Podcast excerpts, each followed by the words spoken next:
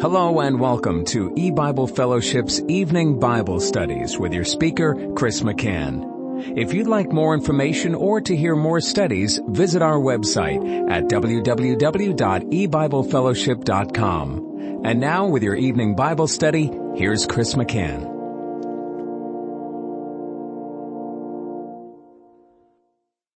Good evening and welcome to eBible Fellowship's Bible study in the book of Genesis. Tonight is study number 1 of Genesis chapter 8, and we're going to be reading the first 3 verses.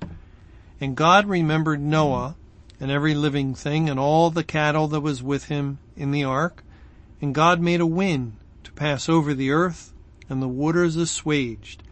The fountains also of the deep and the windows of heaven were stopped, and the rain from heaven was restrained, and the waters returned from off the earth continually, and after the end of the 150 days, the waters were abated. In these verses, the Lord tells us that it was at the end of the 150 days, the end of that initial 5-month period, that the waters were abated. And as we've mentioned before, chapter 7, the word waters is found 9 times, 3 times 3, and the waters are continually rising. They're ascending.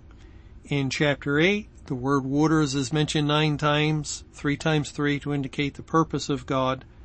And the waters are referred to as decreasing. They're abating, going down. And we'll try to discuss that a little bit more later on as we get into chapter 8. Right now we want to look at verse 1, and in the first statement of chapter 8 verse 1, the Lord says, and God remembered Noah and every living thing and all the cattle that was with him in the ark. God remembered Noah. Now, that's an interesting way for the Lord to put it. What does he mean that he remembered Noah? Well, to begin with, let's consider, what if God did not remember Noah? What would that mean?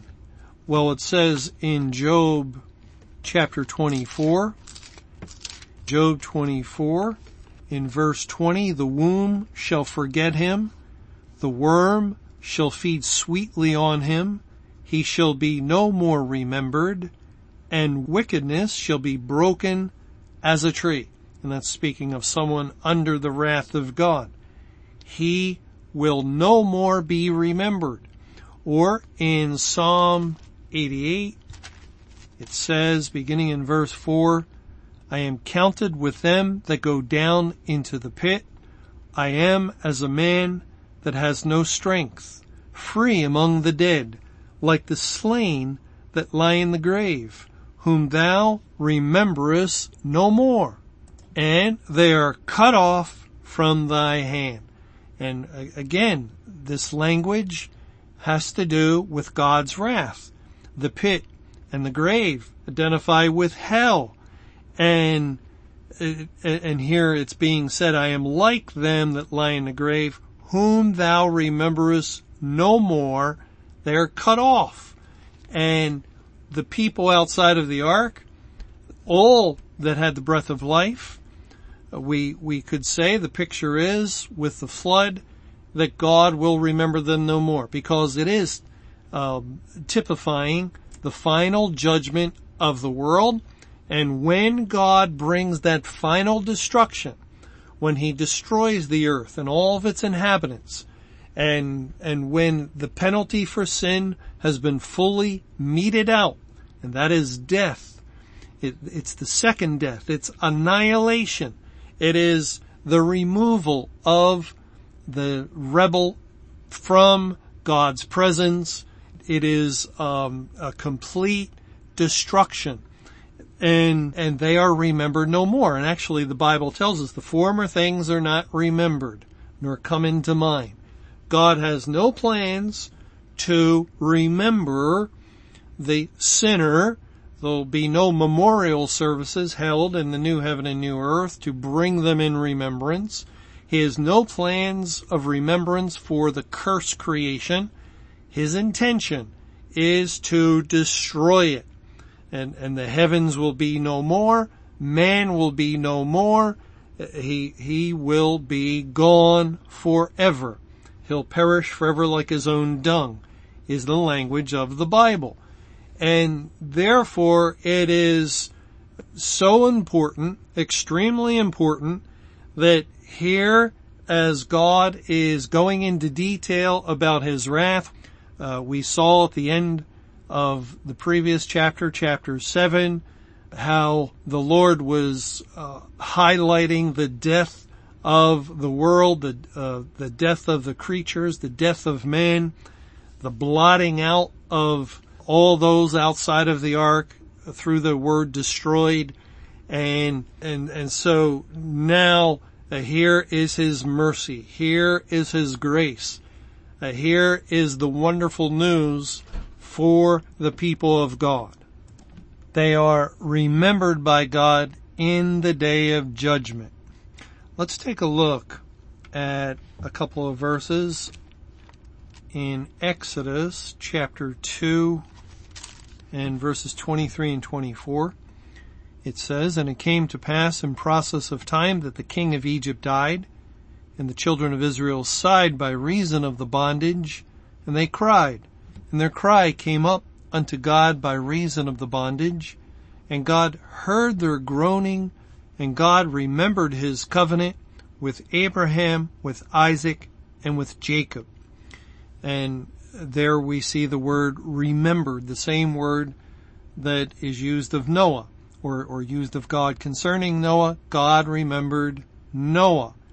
And in Exodus 2:24, when the children of Israel were groaning in Egypt, and that language identifies with God's elect that are groaning in the world, as Egypt is a picture of the world. Keep in mind what it says in Romans chapter 8 and verse 23, "And not only they, but ourselves also, which have the first fruits of the Spirit, even we ourselves groan within ourselves, waiting for the adoption, to wit, the redemption of our body." The elect are groaning, waiting for that day, the final day, the completion of all things, the day of the resurrection, the day of the rapture, the day when the people of God get their new resurrected spiritual bodies, and also they receive the inheritance of the new heaven and the new earth, which is the promise that is referred to again and again in the Bible, a promise spoken to Abraham, to Isaac, and to Jacob. It's the covenant that God gave those patriarchs, yet it really was stated to all the people of God. And so the Lord, hearing the groaning of the Israelites in their bondage in Egypt, and then remembering his covenant with Abraham, Isaac, and Jacob, and what happened when God remembered his covenant? Well, then he brought about their deliverance. It says in Exodus 6, in verse 4, "And I have also established my covenant with them to give them the land of Canaan, the land of their pilgrimage, wherein they were strangers, and have also heard the groaning of the children of Israel, whom the Egyptians keep in bondage, and I have remembered my covenant. Wherefore say unto the children of Israel, I am Jehovah, and I will bring you out from under the burdens of the Egyptians, and I will rid you out of their bondage, and I will redeem you with a stretched out arm and with great judgments." And so this was all part of the process of God remembering his covenant. He, first of all, brought plagues upon Egypt and destroyed the mighty power of the Egyptians. and that climax with the death of Pharaoh and his army with all their chariots in the Red Sea. But it was all part of the process, a step-by-step plan, God's plan, to fulfill His word, to fulfill His promise of the covenant spoken to Abraham, Isaac, and Jacob, that He would give them the land of Canaan for an everlasting possession. Now, of course, all of that is historical, except for the part about everlasting possession, concerning the deliverance of the Israelites out of Egypt and their entry into the land of Canaan and the establishing of Israel with their inheritance, each tribe getting by lot a portion of the land.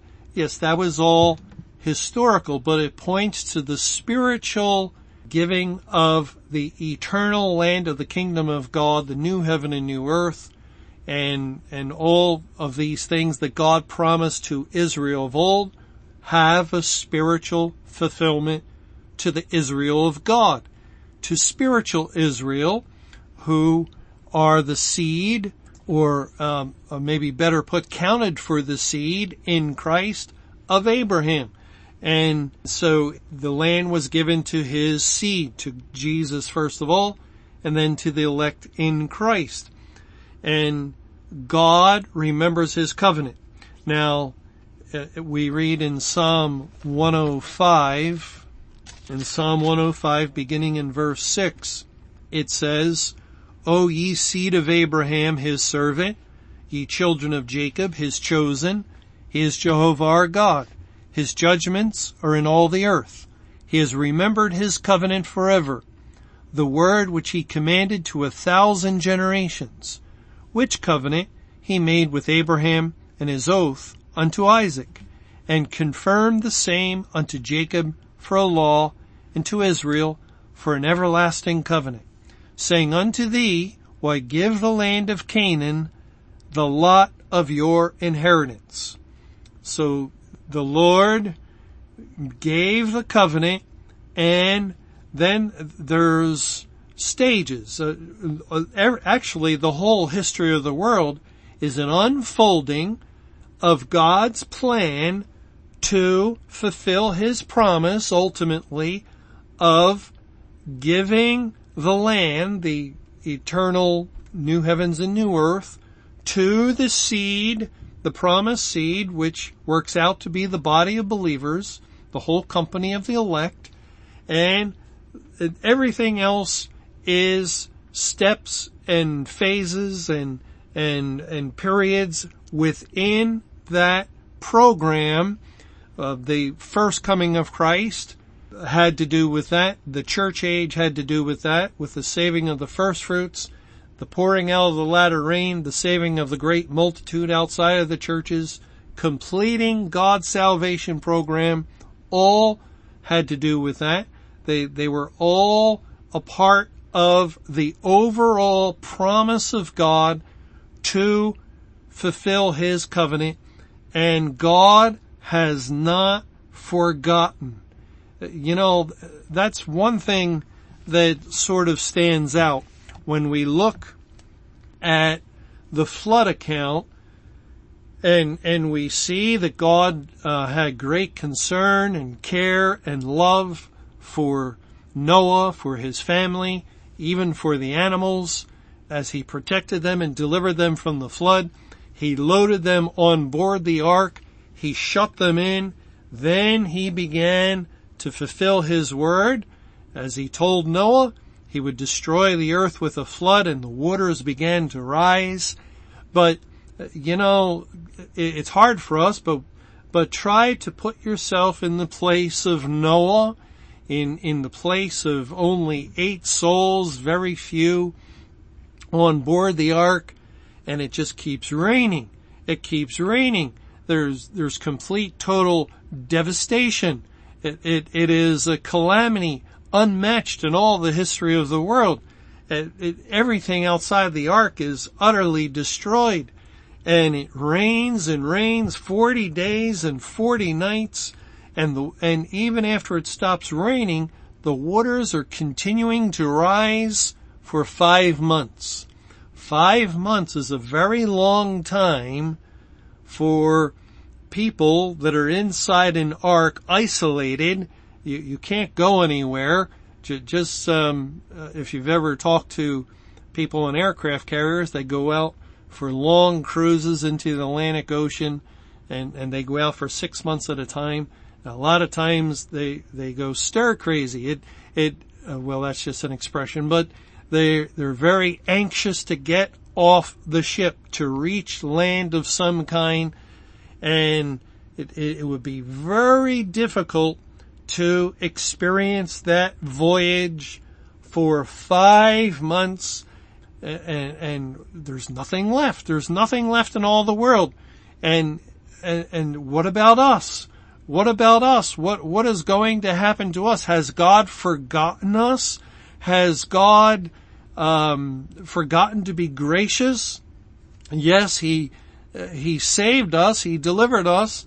He brought us into this ark, but now the waters just are rising and rising, and 15 cubits above the highest mountain. What is going on? Where is God? Has he forgotten us? Well, God says in a couple of places. One is in Psalm 9, which is another chapter in the Bible that outlines the final judgment, the judgment of the world. For instance, we read in verse 17 of Psalm 9, "The wicked shall be turned into hell, and all the nations that forget God." And that has happened. Hell is the grave. And when God brought Judgment Day, he turned the nations into hell. That's why in Revelation chapter 9, the bottomless pit was opened up, and smoke came out of the pit and rose up and basically covered the earth. The condition of the bottomless pit was hell, but that condition arose. It came up to the earth and made the earth match the condition of the pit. So the nations were turned into hell, and all the nations that forget God. Now that's a whole other subject. Man fails in his responsibility to remember God, but we're not looking at that. We're looking at God's remembrance of Noah. And it says in verse 18 of Psalm 9, "For the needy shall not always be forgotten. The expectation of the poor shall not perish forever." The wicked will always be forgotten. The expectation of the wicked will perish forever, but not the poor and the needy. And poor and needy are synonyms for the people of God, the true believers, the elect.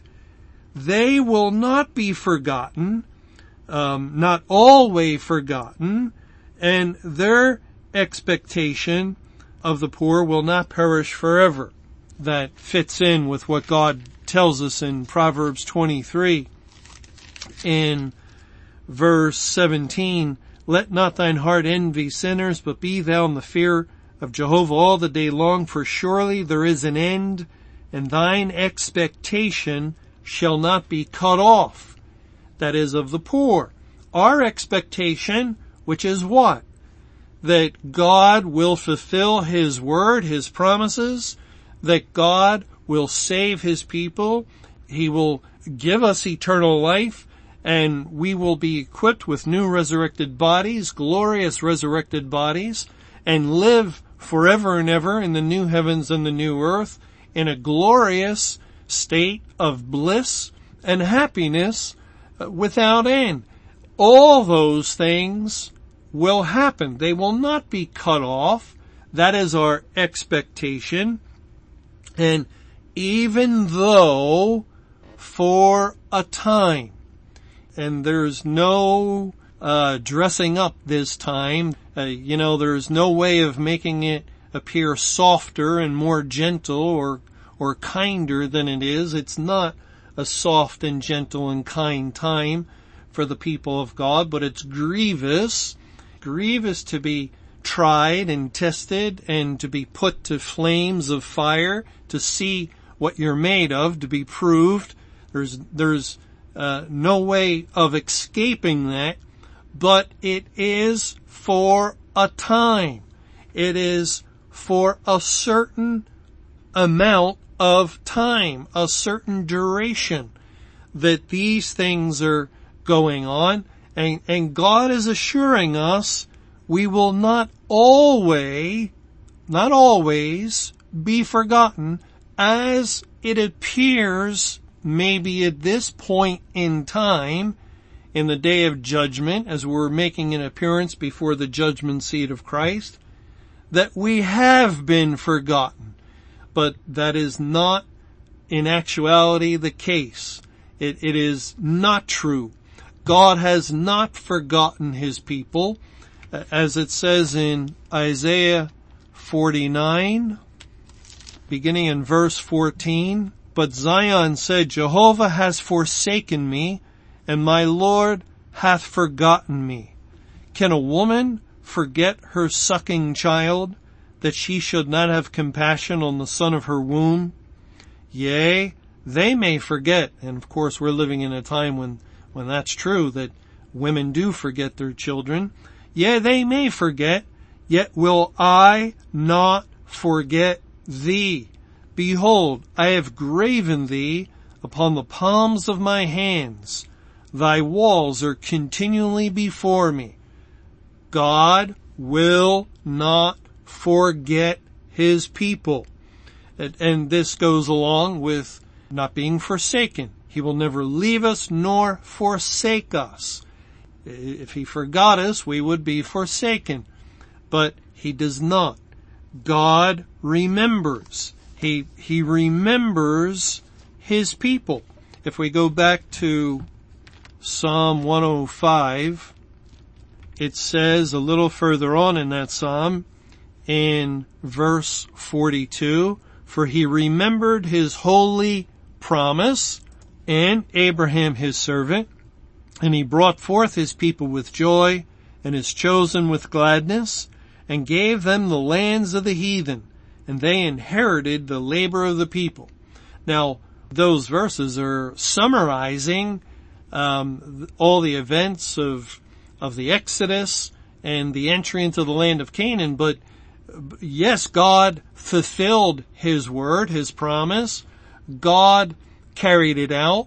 But after delivering the Israelites, and he did so in remembrance of Abraham, Isaac, and Jacob and that covenant, he brought them into the wilderness, and there was a little period of about 40 years in between the deliverance from Egypt and the actual entry into the land of Canaan, the promised land. In between, There was a wilderness sojourn where the vast majority of Israelites perished due to unbelief. But God did fulfill his word historically and brought them into the land and gave them the land.